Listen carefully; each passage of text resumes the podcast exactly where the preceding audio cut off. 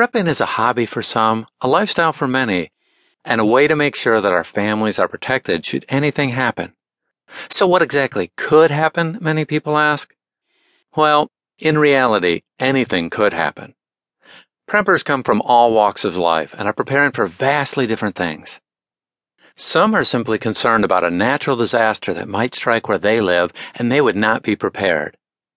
Take Hurricane Katrina or the Moore, Oklahoma tornado, for example.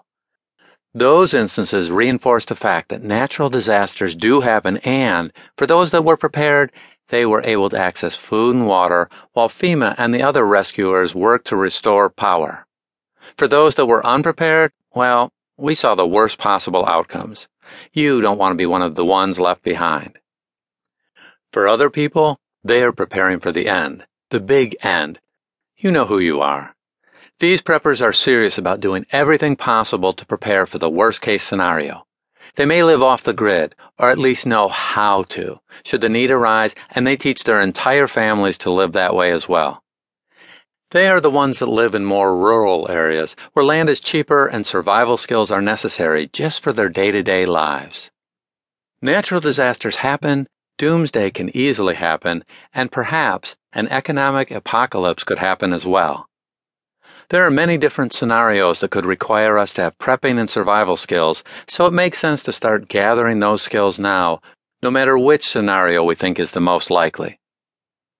Today, there are millions of individuals and families working feverishly to get prepared for their worst fears or for those events we all know are coming sooner or later. They are working hard and doing very well at it. Prepping is something that, for many people, has become a secret lifestyle. But regardless of how or why you prep, one of the most common misconceptions about prepping is that it takes a lot of money. Sure, you can spend hundreds of thousands of dollars buying every fancy toy and gadget that claims it will save you and your loved ones. Most of that is just marketing lies. But prepping doesn't have to be that way. Some people become extreme preppers, able to live on very little every month, while others are just accustomed to living frugally.